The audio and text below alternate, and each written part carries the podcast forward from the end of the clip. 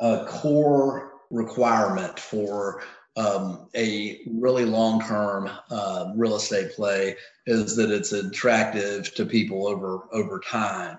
And the way that happens, the uh, architect friend of ours, Steve Mouzon, says um, places worthy of love. a little soft and fuzzy for me, but it's actually right. very accurate. You know, if people love a place, then it's going to hold value or, you know, and appreciated value tremendously. Welcome to the Placemaking Podcast. Podcast. The show geared at helping real estate developers learn and understand important aspects of the development process while improving communities one at a time. Each week, we'll discuss major facets of the real estate development process with industry professionals. Now, here's your host, Matthew Lowe's. Hello, and welcome to episode number 33 of the Placemaking Podcast. I am extremely excited to have all of you here today, and I'm happy to share this next conversation with all of you. Ward Davis is a founding partner of High Street Real Estate and Development a real estate company focused on urban and new urban properties in vibrant, growing cities and towns. Ward recently served as president of the National Town Builders Association, which is a national trade organization for leading developers of economically, socially, and environmentally sustainable neighborhoods and town centers. Ward has a BA in economics from Davidson College a general course diploma in economics from the London School of Economics and Political Science, and an MBA from the University of Virginia. Ward, along with his partner Morgan Hooker, first began toying with the idea of joining forces to form High Street back in 2004. Now, since then, they have built their portfolio to include a multitude of high quality developments. High Street Real Estate and Development was born out of a need to build great new places, and to redevelop properties in Northwest Arkansas's historic downtowns. The residential and commercial projects are influenced by philosophies that improve livability, adding lasting value to the neighborhoods and communities. They continually strive to make better places for communities, tenants, neighbors, and local businesses as a whole. From renovations to adaptive reuse to from the ground up neighborhood building. Their end goals are always the same. These are improving livability, reducing operating costs, and delivering unrealized value. Now, in this episode, we are going to discuss the financial model for place oriented developments, how that differs from the typical conventional development, alignment of interests with investors, and what type of investors might be interested in placemaking and why. And there's tons of great information in this episode, and I greatly appreciated Ward's candor in discussing these topics and how they relate to their company's business model. Now, as always, if you've enjoyed the show, I'd ask that you please subscribe to this show and share with your friends in the industry.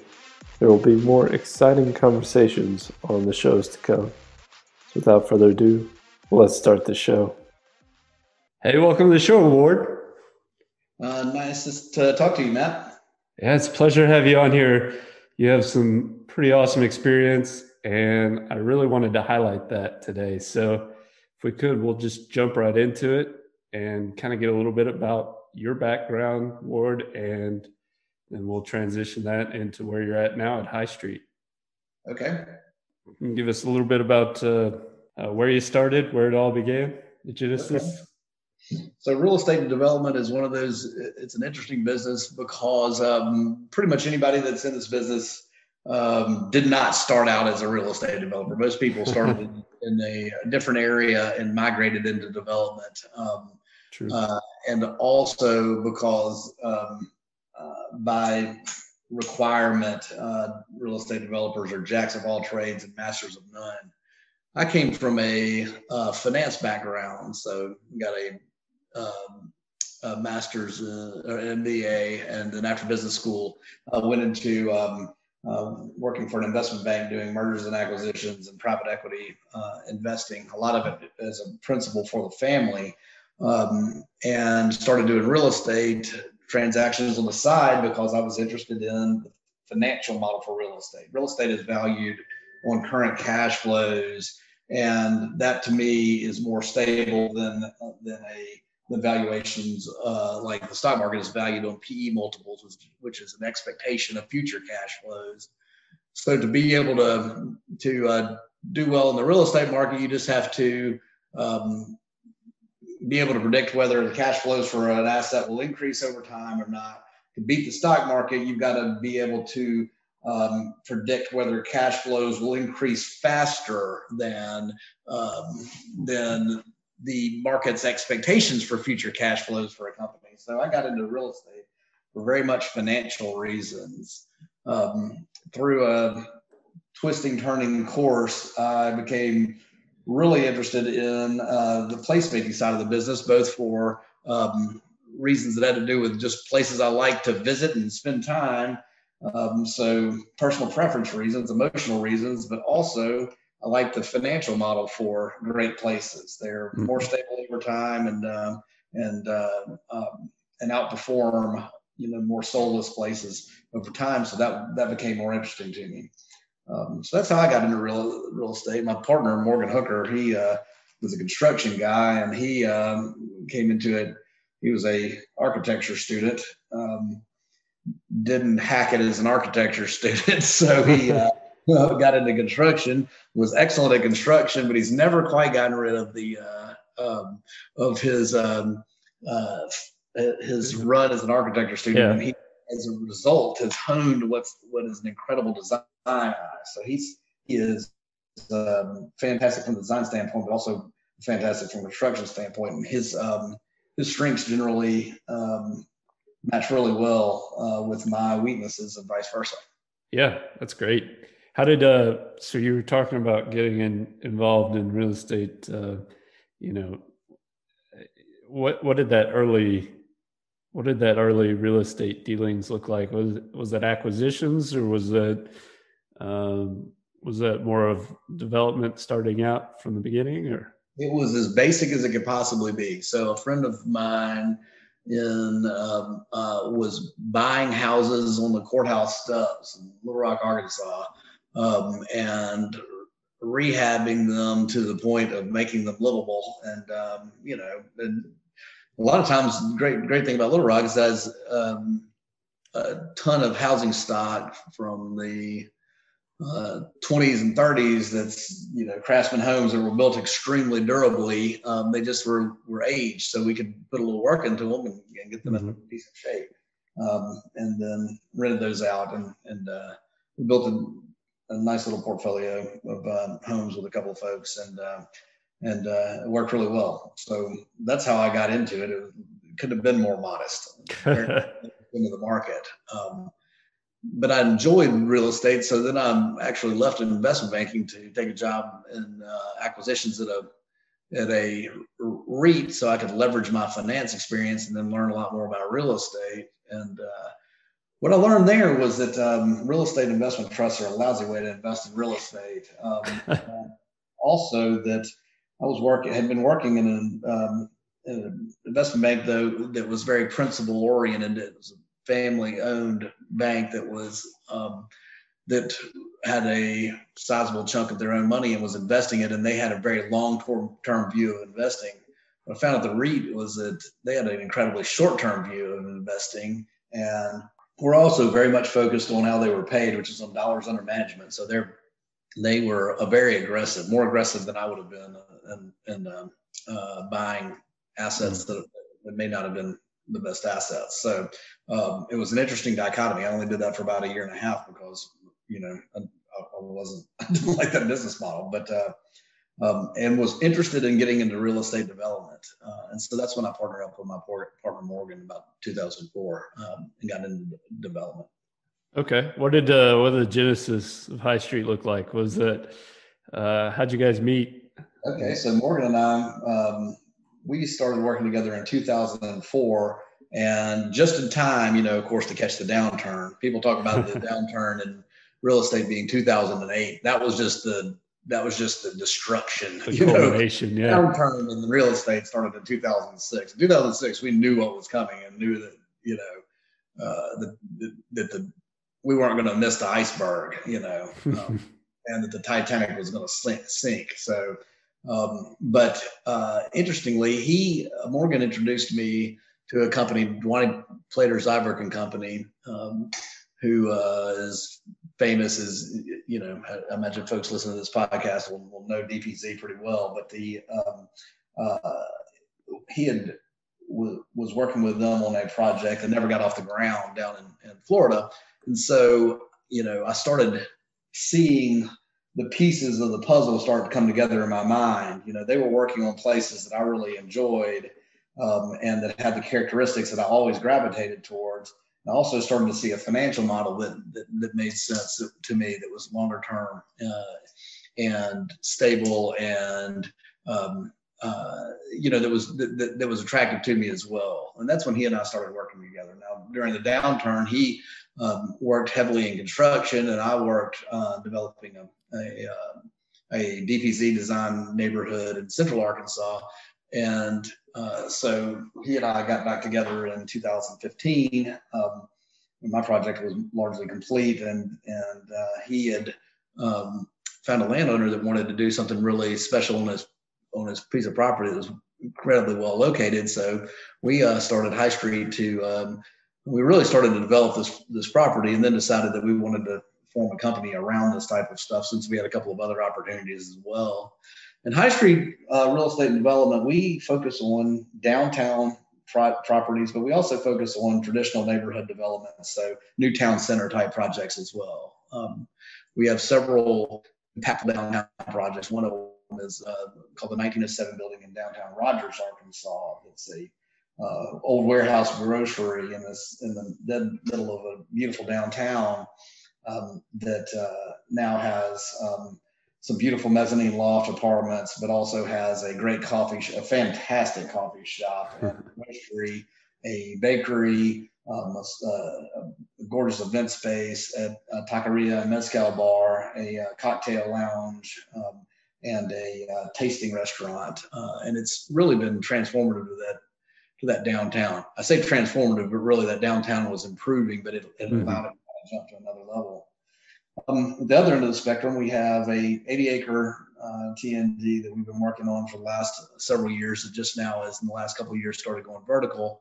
Um, and we um, finished design work, and they have the first building under construction on a 170 acre traditional neighborhood as well.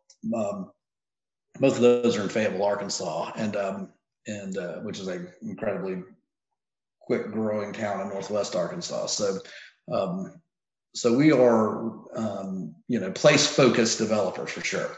Mm-hmm. So yeah, I'm curious. Uh, the term placemaking always has different kind of or slightly different connotations. I, I wanted to get your your take on on what that means to High Street.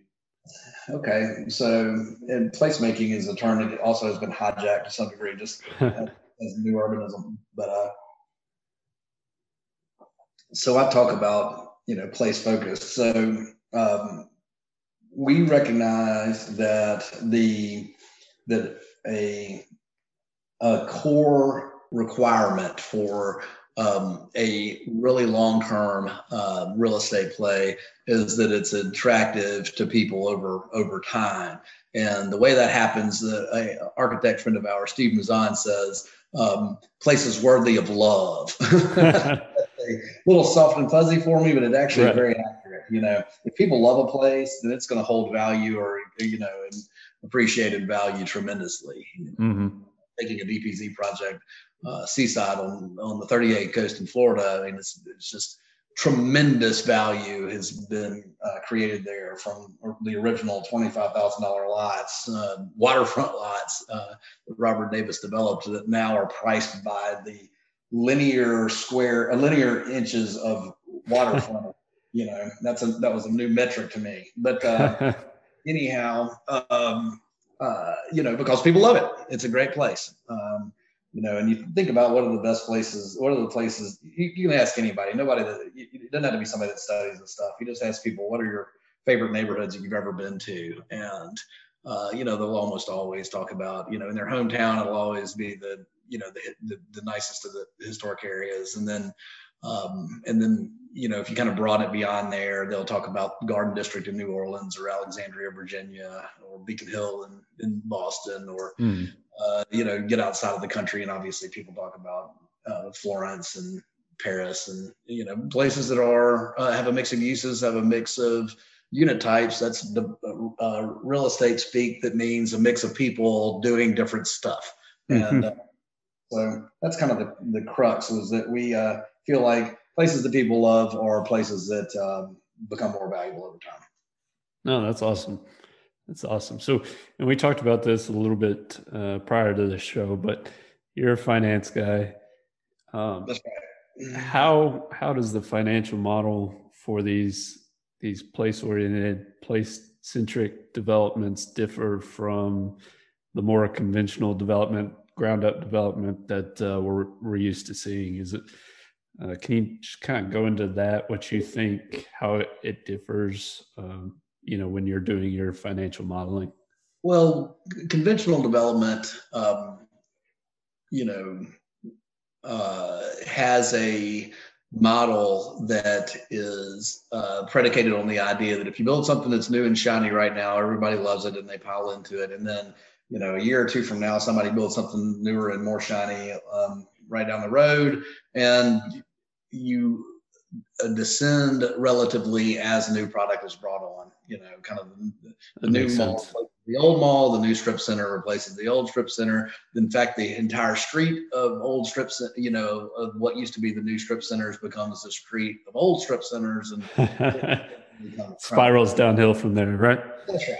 Same thing with apartment buildings, apartment complexes, you know, um, and the um, the the business model, you know, because it's recognized that the um, that you go from class A to B to C to D to, to disintegration um, to stay away. uh, yeah, yeah is is because that's the model um, there's less priority placed on durability more priority pay, placed on you know kind of what is the current uh, design um, you know ethos and less on things that are enduringly beautiful so we spend mm-hmm. money on things that are in, enduringly beautiful and that are more durable as in, in, in contrast because we believe, and it takes a whole lot more work, but if you get an area that's loved and uh, people that really appreciate it, um, then then you can build Class A properties that are Class A now and Class A in 30 years. You know, kind of on the design side. You know, the way I talk about it is, you know,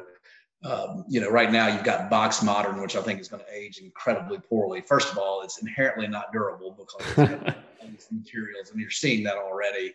And then second of all, it's uh, you know we're going to look back at those buildings and decide that they were ugly in about two years from now, and uh, and mm-hmm. you know, and then we won't love them again. You know, I mean, I grew up in the '80s, and parachute pants were real damn popular for a while. you know, They'll come back. people don't wear them now. You know, people are still wearing Levi's. You know, so right. Um, so what it takes to develop like we develop is a lot more attention to a lot of details and also it takes attention to the software side of of the world, you know, programming and that sort of thing.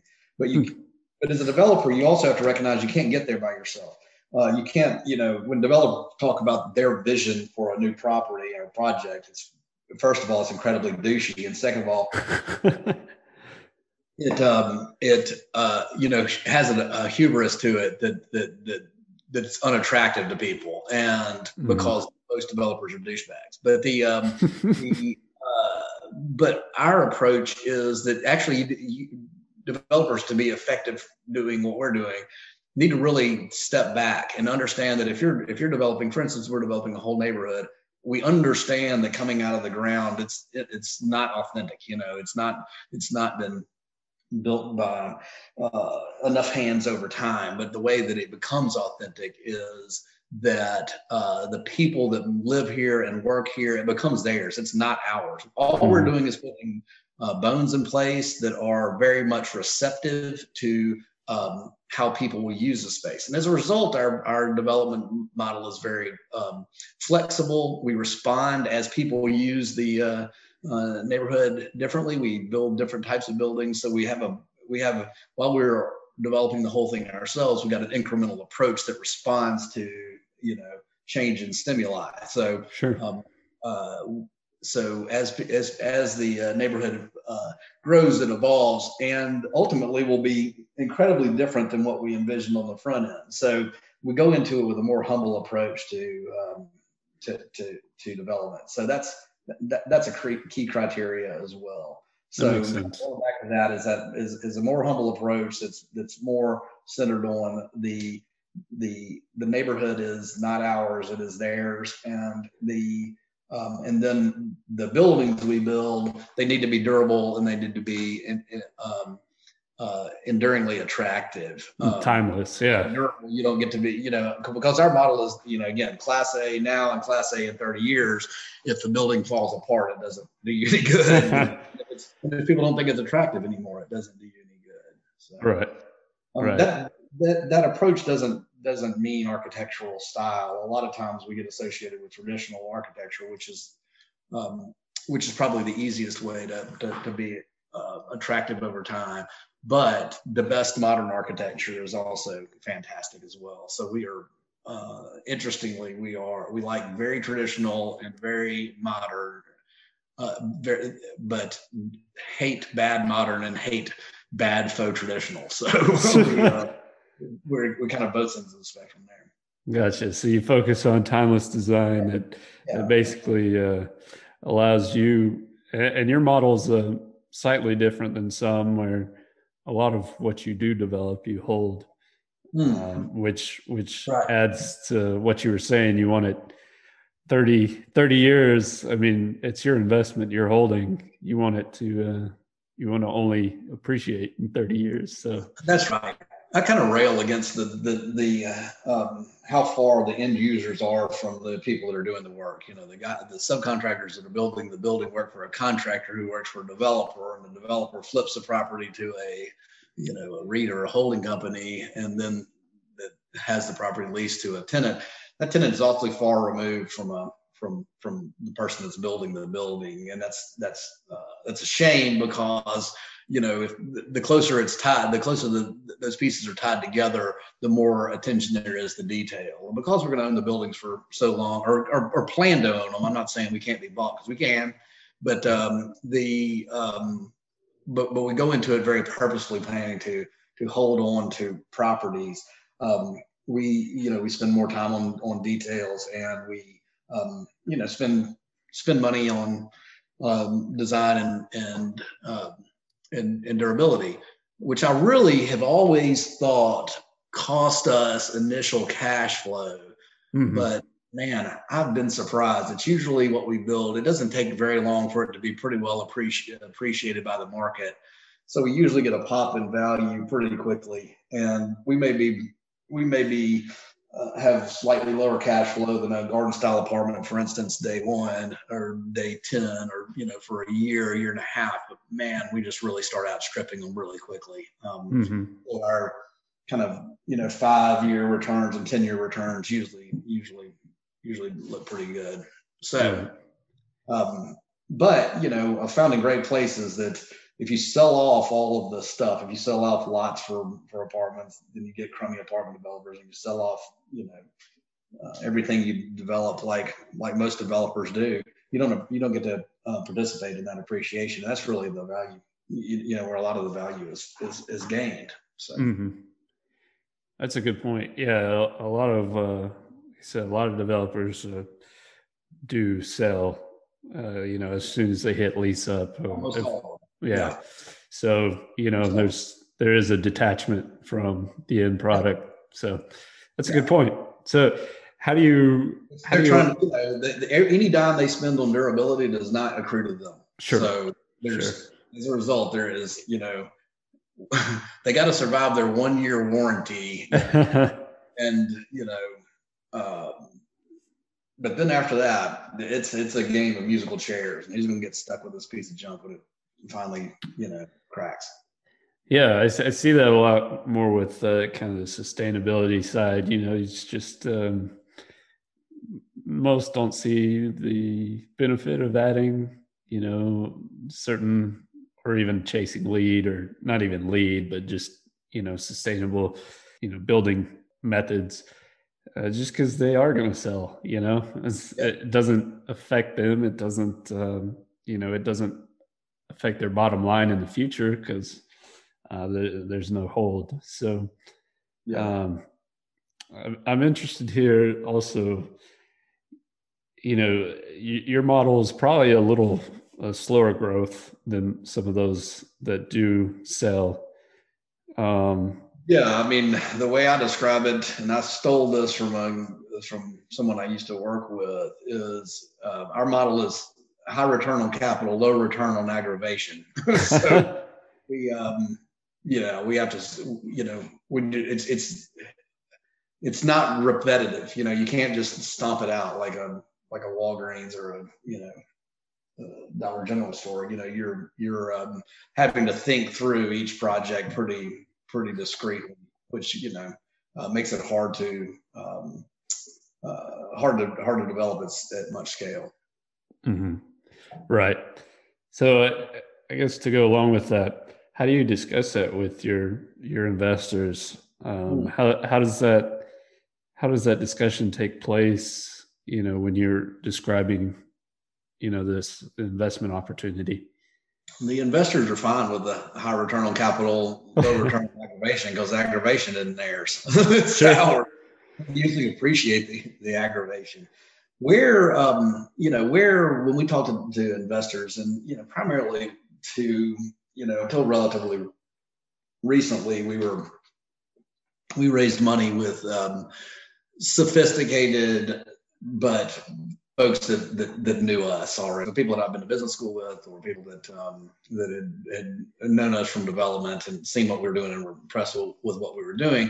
Mm-hmm. Um, and just recently, we kind of gone broader than that. And where we are unusual relative to the market is that we don't is that we develop and then hold. And usually, those for uh, for investors, you have investment vehicles that invest in development projects. So uh, they expect the the properties to be flipped um, and then and make a big profit, big pop. Mm-hmm.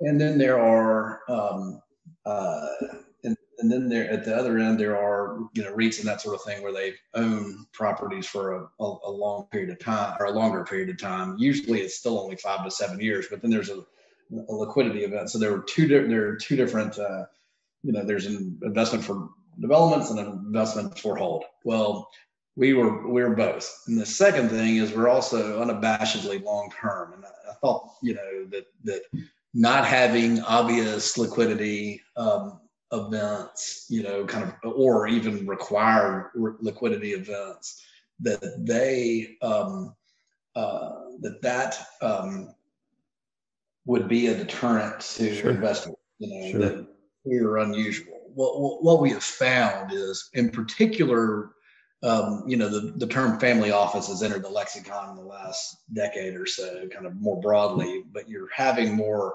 um, investment groups that are that, that are managing their own money as opposed to having um, out, you know, just sending it all to outside managers, uh, family offices. And these family offices in particular are um, are attracted to our type of investment um, the downside of the shorter term, the, the upside of a shorter term investment is if you develop in something and flip it, is you get a, a great, uh, you know, what can look like a really great return, and what they talk about an internal rate of return, which is uh, time adjusted uh, return.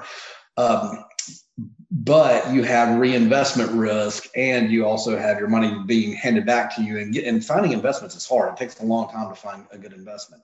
Sure. Uh, yeah these family offices really are attracted to the idea of of of investments that are that predictably uh, uh, spit off cash and and also appreciate over time.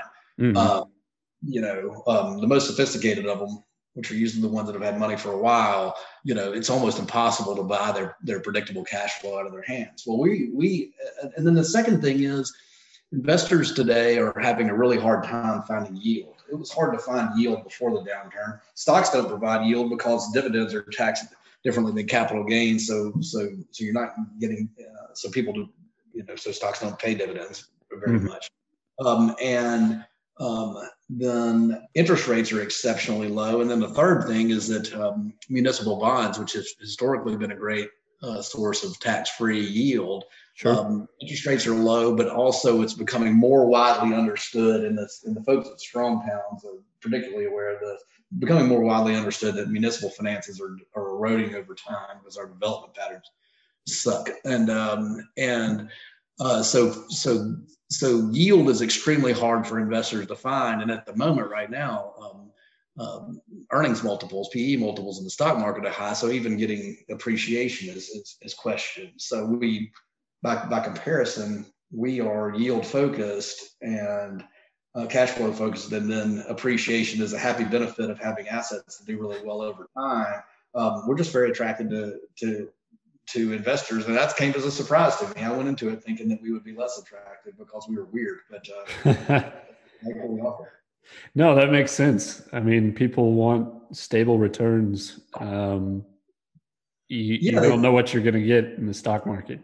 And I've been incredibly surprised. We were about to do a raise right before, literally, we were you know, like the week of like March 10th or something. We were you know, having you know kind of final rounds of discussions with a couple of financial groups to uh, kind of decide who we were going to raise the money with. Well, COVID, when when when everybody got quarantined, you know, we put that on hold. Thought that was the uh, uh, prudent thing to do. But man, they've just all come out of the woodwork in the last, you know, three months or so, and they're like, "Well, you, what do you think? You think it's time to get going again?" And we got a real weird time in the market where we've got disruption in supply chains, so construction costs are exceptionally high right now. So we're probably slow rolling into that. So we're probably not going to make it do a big capital raise anytime soon. But I'm I'm amazed at how quickly those folks are ready to talk again. You know, so um, yeah, again, I think the uh, I think the model is actually very attractive to them. Yeah, that's uh, uh, one thing I will say is, and this is this is just kind of really bounced to my attention, and I would say last month or two, I've I've heard it and not and not recognize the subtle message. A lot of folks, you know, small incremental developers or folks investing in downtowns, particularly kind of uh, resurging, you know, downtowns they hope turn. Um, I um, will say, you know, we have trouble finding patient investors. And I listen to what they're saying. Um, and uh, and even we were working on a, um, a succession plan for a very prominent project. Um, and the owner talked about patient investors. And the more I listened, you know, and, and just have kind of recently put the pieces together, is a lot of times they mean investors that that that are perfectly happy to get lower returns. Well, hell, of course they aren't finding those. You know, that's not what I mean by patient investors patient investor, when I say patient investor, and actually I never say patient investor, I just say long-term investors. What I mean is what I'm talking about is investors that appreciate the fact that we're making a long-term play that that uh, that helps them with predictable cash flows and that sort of and and and and you know bol- bolsters their portfolio and can, and can become a very important part, part of their portfolio by performing well over time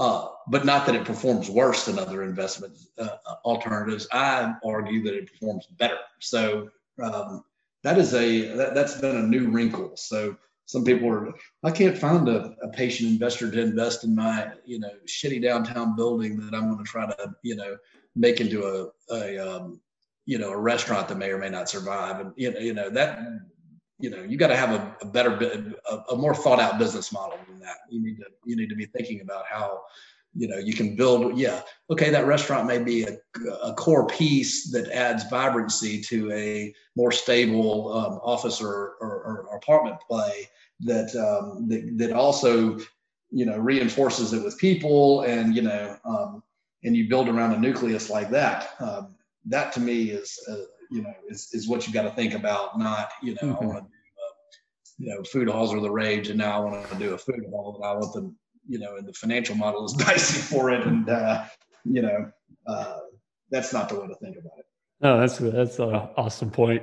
Um, you know, I've always heard investors want to hear return of your capital first, and then return right. on the capital. So. Yeah, that's that's exactly right. First, first things first. You know, Right. Let's, let's get fancy. The other thing that we don't do is we don't try to, you know, what what returns are your investors expecting? I tell investors what we can do, not what, not not. I don't, you know, I listen to what their goals are and what their uh, purposes are, and then tell them what we can do. I don't try to cram a square peg into a round hole, and um, you know, we want, you know, and and therefore, you know, try to get them a, you know, whatever return over the, you know, the five to seven year kind of private equity time horizon. I, I just, you know, uh, you know, I don't try to talk them into something. If they're naturally attracted to our business model, good. We'll have a more substantive conversation going forward.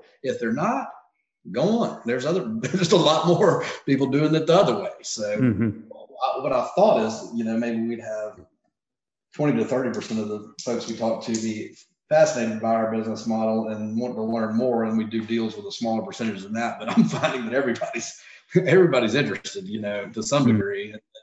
You know, we may not fit for X, Y, Z reason, but uh, but uh, you know, everybody's interested. So um, I've been, you know, pleasantly surprised by that. But but the more I, you know, at first it struck me as odd, and the more I've thought about it, I'm like, well, it, you know, it's the same reasons I'm attracted to it. They've yeah. This, turns out that their investment philosophies are more closely aligned than to to my approach than what than what they've been provided. So, mm-hmm.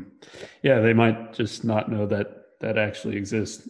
yeah, that's I mean, there's something to that. So, mm-hmm. so how do you how those initial conversations look as far as uh, defining the alignment of interest with your group as well as the the investors? I mean, you kind of touched on that already, but um, you just kind of lay out your philosophy and and um, or or wait to see what what theirs is and see if it's even a match. And... Yeah, I mean, I was just, you know, uh, you know, we've done surprisingly little reaching out to investors and more just, you know, oh, so and so's, you know, I'm, I'm, you know, I might reach out if I hear that a group is looking, or if we, you know, we just kind of get introduced to folks. Banks will introduce us to folks, you know, and mm-hmm. you know, just you know, other folks that know what we're doing will say, "Oh, you know who'd be interested in talking to you," and uh, um, and so um, you know, it's it's it's you know, it's it's it's very casual. It's um, uh, I don't. It's it's not like you know. Um, you know, I'm trying to think of a, of a good analogy. It's kind of like dating, you know, it's, it's best if you kind of start with a comfortable friendship and kind of evolve from there as opposed to trying to peacock around and impress somebody, you know? Yeah. yeah. Uh, you know, I'm not saying it never works the other way. I'm just saying that the results are not as usually as long term, you know. Right. and the and the match may not be as uh, as uh, structurally sound. So, sure. um, you know, so you know, our conversations are usually, you know, just, you know, I've, I've usually got enough in common with them from an investment background to at least have them have a mildly knowledgeable conversation about what they're about their business and you know what they're interested in at the time and you know shooting the, the breeze about um, you know what they're what they're seeing in the market and and then you know and then walk through kind of what we're doing.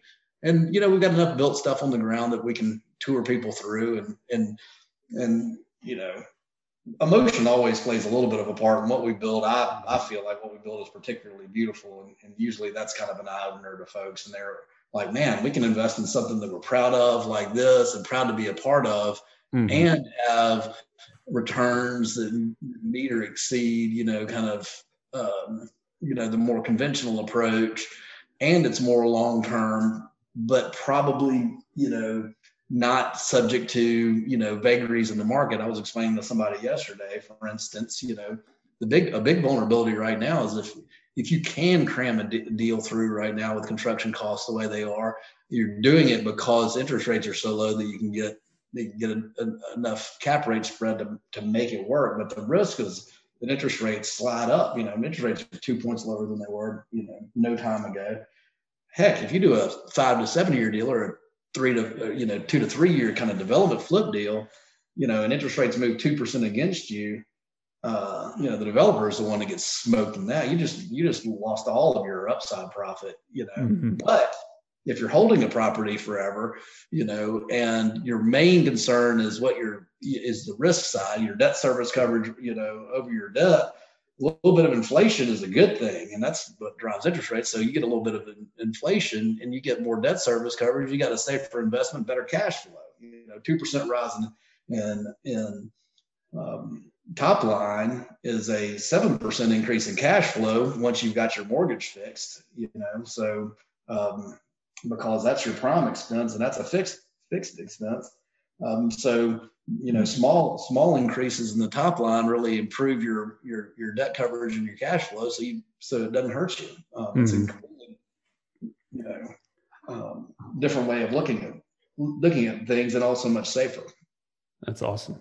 Yeah, that's that's a very good point. And um, you know, we talked about that a little bit before the show, but uh, you know, you're seeing the, the, construction costs, and I know it's not just in Northwest Arkansas that these uh, costs are no. are rising. Um, so yeah, I think I'm looking at a headline right now. Denver sees decrease in number of cranes and increase in construction costs in Q3. You know. going to be a uh, consistent message. You know, um, mm-hmm. it's probably a good way to drive around and count cranes and see what's happening in the construction world. So, um, yeah, yeah, yeah. So your your model uh, makes it a little more uh, easy to digest right now. So, then the next question, you know, that, that usually is asked is. Um, why aren't more people doing it this way? And the answer is it's not easily repeat, you know, repeatable. You know, uh, garden style apartment guys get a a design from a firm they may reskin slightly and uh, just stomp it out over and over you know it's very repetitive it doesn't take many people to do it it doesn't take a hell of a lot of thought to do it um, and um, it's it's easy it's you know it's it's, it's easier in, in, a lot of ways um, in this in ours we're you know the, the you know our Morgan and I ourselves have to be in a lot of the details all the time. Um, mm-hmm. So it's it's hard to do at, a, at, a, at an enormous scale. Um, and the second reason is nobody wants to do it all. Again, it's also related that to that uh, return on on aggravation thing. it, you know, you, what we're seeing right now, we've seen in the last you know decade, is apartment developers recognizing the value of of mixed use neighborhoods and you know mixed use is another one of those terms that's been co-opted by the sure the uh, but you know very vibrant neighborhoods with active coffee shops and restaurants and bars and all that kind of stuff. You know the apartments near that stuff do extremely well. So they started doing these mixed use texas donuts with you know terrible ground floor retail spaces that are too gigantic and not even kind of cool and never going to get the tenants that we like to get for our for our properties. And so they have awkwardly stepped into this mixed use thing. They also price up the the uh, retail space. The lease yeah. Their pro formas. And now you're seeing them stampede right back to the suburbs where the son of a bitches belong as far as i'm concerned. So you know so they aren't willing to put the the or maybe even don't even have the capability to put the thought into the kind of the fine grained thinking to that, that's required. So that's an example of them trying to, you know, oh, there's this one element. If we just put this one element, it's like a swimming pool. We'll just put this, you know, we'll put a space for a coffee shop, and it'll, you know, we'll we'll be cool then. That, that and how it works. So you got to be thinking about all the elements all the time. No, that makes that makes sense. Those two reasons are the reason that, that people don't do it enough. So to go along with that, um, what kind of advice would you give somebody that is looking to get into development, maybe from uh, something you've you've heard in the past or or something that you've lived? And, uh, I think you're really really good at what at what at what you're you know choose a related vocation. Don't try to go come right out of school and become a developer unless you have a big pot of cap capital, in which case that's probably a mistake too, because the developers I see screwing up are the ones that have too easy access to capital too early. But uh, the um, but um, you know if you're in construction, learn it extraordinarily well. but then start picking up the outside pieces, learn a little bit about finance, learn a little bit about sales and marketing, learn a little bit about the legal side, um, and then use that to transition into development and start small. I mean, everybody, you know, it's funny in, um, in the kind of urban new urban world, we're considered large, but I mean, even in the small world of Northwest Arkansas, it's only 600,000 people. We're teeny, you know, yeah. so, you know, but, you know, start small because you're going to make mistakes and you're going to screw up small. You know, you screw up on three or four, you know, a cottage court of five or six homes. It's no big deal. Nobody's getting hurt, but it, you know, um, be comfortable starting small while you have a full time job. You know, um, and mm-hmm. then and and then uh, start bolting on the other pieces. And then you know, the other thing is um, you know, some people don't like partners, but I find that having a partner that that um, that is complementary to your um, strengths and weaknesses, I, have found it extraordinarily valuable. And I've found, you know, there are several other developers I know that are in the same same boat, but they've got somebody that that, that they can play off of each other. Um, mm-hmm. But you know, it's like a marriage; you got to, you know, all of it, personalities and everything ha- have to work as well. But but um, and it could be that they're more limited partnerships where not not capital L, capital P, but you know, limited in scope in that, you know, you kind of partner on a project here and, you know, learn something from each other and then, you know, um, go from there as you're, as you're filling in the, filling in the gaps, you know? So, mm-hmm. um, but you know, take your time. I was talking to a young guy the other day that wanted to go straight into development from and has you know gotten a, a master's in development and you know CNU accreditation, and it's super good guy, super energetic. But you know, developer, we don't. I don't hire many generalists. You know, I, I need construction managers and I need um, you know attorneys, but we hire them out. I need salespeople. You know, I need you know, I'm the generalist, you know, Morgan's mm-hmm. a generalist. So we need position players um, that we can give yeah. room to be generalists when it's time for them to take over the company. But but to come out as a generalist is not the it's not the way to get into development. I don't believe. Hmm. Construction is probably the best way to get into it. Mm-hmm. Yeah, that's interesting. I, I see that a lot too, as uh, construction and uh, sometimes architecture, but uh, it sounds like Morgan's got a little bit of both. Yeah, yeah. Oh, yeah, he does. awesome. Awesome. Well, I'll uh, finish off with one one other quick question. Here is, okay. um, what kind of resources uh, do you utilize, and what which what kind of resources do you think are, are best for uh, what you're doing right now? And that can be uh, you know publications, that can be just uh, uh, other people in the industry, or um, you know, just certain resources that you like to utilize to to understand the market and, and wherever you're going.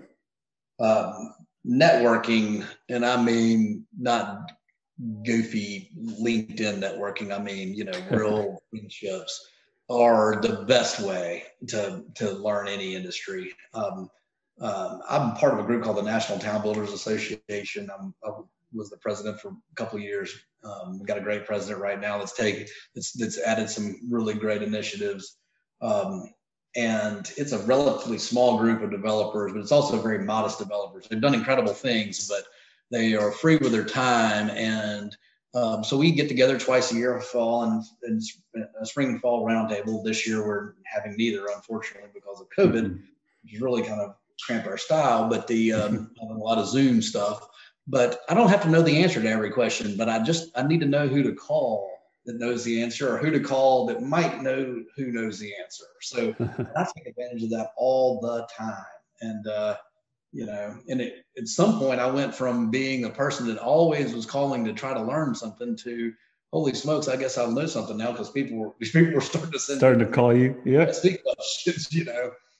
Now I'm doing podcasts. I guess I'm Uh, You're at the pinnacle right now. Yeah, yeah. the, the, the, millennial pinnacle. I get to do podcasts. yeah. um, the you know, but talking to people and just cultivating a friendship with people, taking them to dinner, buying them drinks, you know, just picking their brains and you know, uh, and getting to a point where, and especially if you can add something to their knowledge base or help them mm-hmm. with something, people always like that, you know, in, in any little way. So, Definitely. and also if you, you know, um, when you're doing that, one thing I've got a pet peeve when somebody, you know, comes to me for advice or, you know, or I introduce them to two people together and then find out that, that they're working on something together that's really cool and nobody kept me up to date you know about it later i'm like holy smokes i introduced them nobody you know yeah. you know got an update on on the cool stuff that they're working on it, it uh, just little like touches back to folks after they yeah. help to let, to let them know and there's there's no financial reward to it it's just they want to be proud that they that they were able to help somebody you know wanted to feel, feel good about that so yeah. That's a good idea. I mean, I don't even, I don't, I typically do, but uh, don't even think about the impact. But yeah, that's that's. Not everybody's mama raised them right, you know. So. I love it. I, I, never occurs to me not to, you know. I like to call them when I'm working on, you know, people that have introduced me to people. Um, and if we do something together, I love to tell them, hey, you know, by the way, you know, we're working on this, you know. Yeah. And, uh, maybe I'll just Thanks. like Maybe a thanks here and there. Yeah. No, I appreciate this. Yeah. All right. All right. Well, Ward, I appreciate all the time that you spent this morning. And, uh, you know, like I said, if, if people want to learn more about what, what you guys are doing at High Street, um, how would, how would they like to, how would you like them to reach out to you? All right, they can call me at uh, 501-499-4000. That's my cell phone. You, I don't mind people giving me a call. But also, we've got a website that is thoroughly inadequate. That, uh, that it's got contact information, but we're re-upping right now. It's highstreetred.com for High Street Real Estate and Development. But uh, um, it won't be long before it's decent. so I can tell you a little bit. Perfect. Perfect. All right. Thanks for your time, Ward. Thanks, Matthew. Good talking to you. Yep. Bye.